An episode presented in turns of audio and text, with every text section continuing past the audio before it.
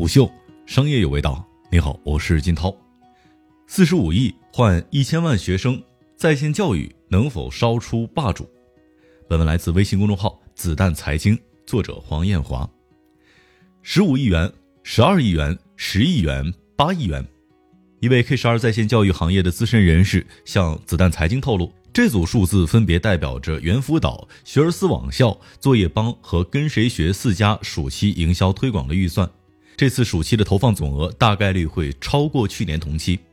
与学校多次推迟开学相对的是，K 十二在线教育机构们从未熄灭暑期营销的战火。不可否认的是，狂砸广告的效果的确立竿见影。但成本急速攀升也是 K 十二在线教育机构们预料之中的昂贵代价。然而，对教育这样的慢行业而言，烧钱固然声势浩大，但营销却绝非唯一的通关法门。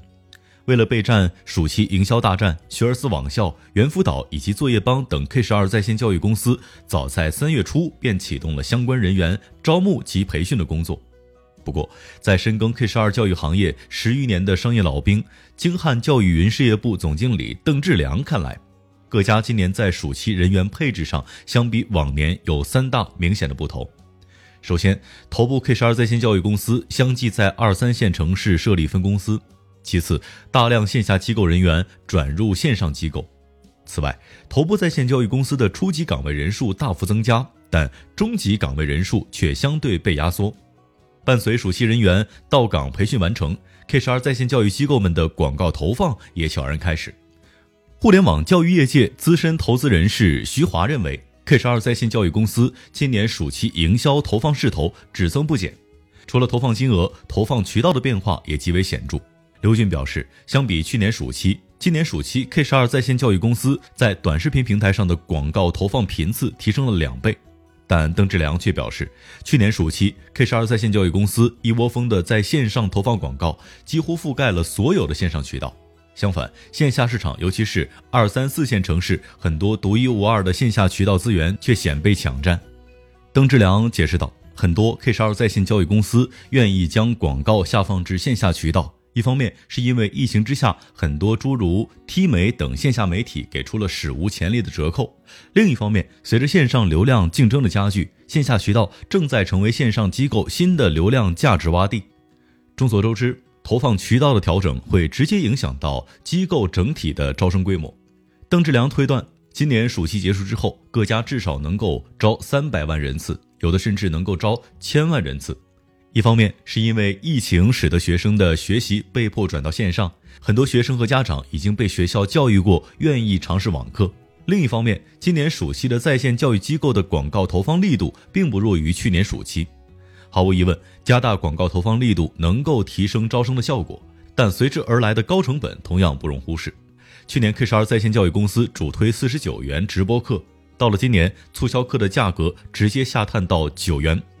刘俊坦言。现在投放九元课，不仅要送出价值一百元的教辅，外加支付老师合计十元的酬劳以及二十元邮费，还有直播课回放一年的成本，合计成本至少有一百三十块钱。也就是说，机构每卖一个九元课，至少要亏一百块。但这也是无奈之举。在线教育行业每年的推广成本都在增长，疫情之下，几乎所有的学生都转到了线上，想要从中抢得一些用户，就必须不惜成本。事实上，上涨的远不止低价课成本，比如人员流动带来的成本。很多头部 K 十二在线教育公司纷纷在二线城市开设分公司，招聘大量的辅导老师，并且给出了相对可观的薪资待遇。社群运营管理也是成本的重要组成部分。五月二十五号，第三方微信粉丝和社群管理工具 WeTool 被微信封禁，众多曾经使用该工具的微信账号被封，其中教育行业成为了重灾区。以前很多社群管理工作原来可以通过 WeTool 来实现，现在只能靠人力来完成。服务器带宽成本也在不断的增加。今年以来，由于用户增长超预期，不少 K 十二在线教育机构接连出现服务器崩盘的问题。除了内部成本，外部成本不断攀高，也吞掉了企业利润。刘俊表示，低价课的获客成本有明显提升。去年暑期，K 十二在线教育公司在抖音投放低价课的成本是一百六十块钱，今年暑期涨到了两百块，增幅为百分之二十五。然而，与低价课高获客成本形成对比的是其极低的推广转化率。多名业内人士表示，K 十二在线教育行业平均推广转化率仅为百分之二十左右，获客成本高企。K 十二在线教育机构们仍然热衷于在营销和广告上砸钱，暑期之于他们的重要性似乎不言而喻。K 十二教育公司真正出效益的时间段正是在暑期。对于绝大多数 K 十二在线教育机构而言，暑期招生获得的现金收入能够占到其全年收入的三分之一到二分之一。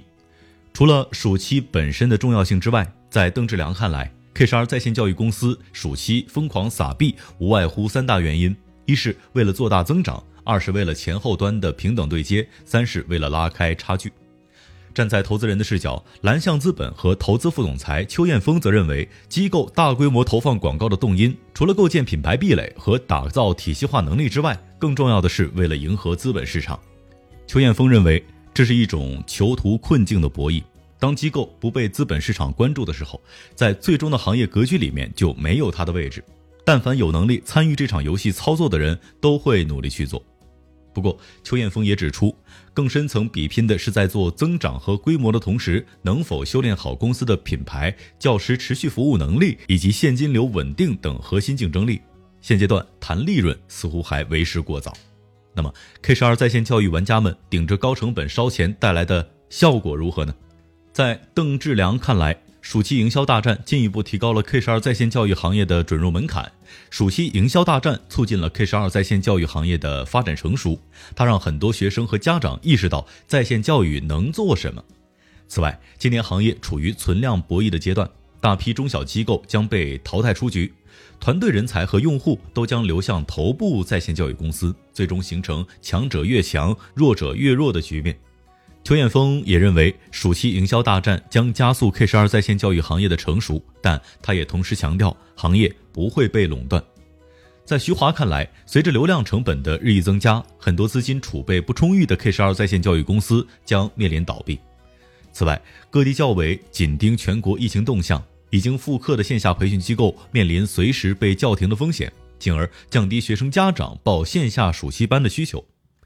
不论是同行还是投资人，就大部分 K 十二在线教育机构是否应该加入暑期营销大战，他们给到子弹财经的答案出奇一致：不该加入。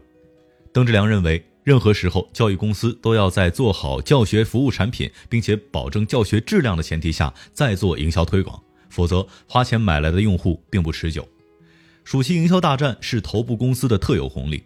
邱艳峰解释道：“大部分的腰部 K 十二在线教育公司很难通过烧钱的方式获得品牌、用户规模和资本等方面的优势。事实也证明，教育是立国之本，而非一门单纯的生意。营销派或许能够赢得一时的好处，却难以获得长久的利益。正如教育圈大佬俞敏洪所说：‘教育的本质是教学质量和教学产品，关注的是人。光靠营销和投入，光靠讲故事是不会成功的。’”虎嗅商业有味道，我是金涛，四点水的涛，下期见。虎嗅商业有味道，有味道本节目由喜马拉雅、虎嗅网联合制作播出，欢迎下载虎嗅 APP，关注虎嗅公众号，查看音频文字版。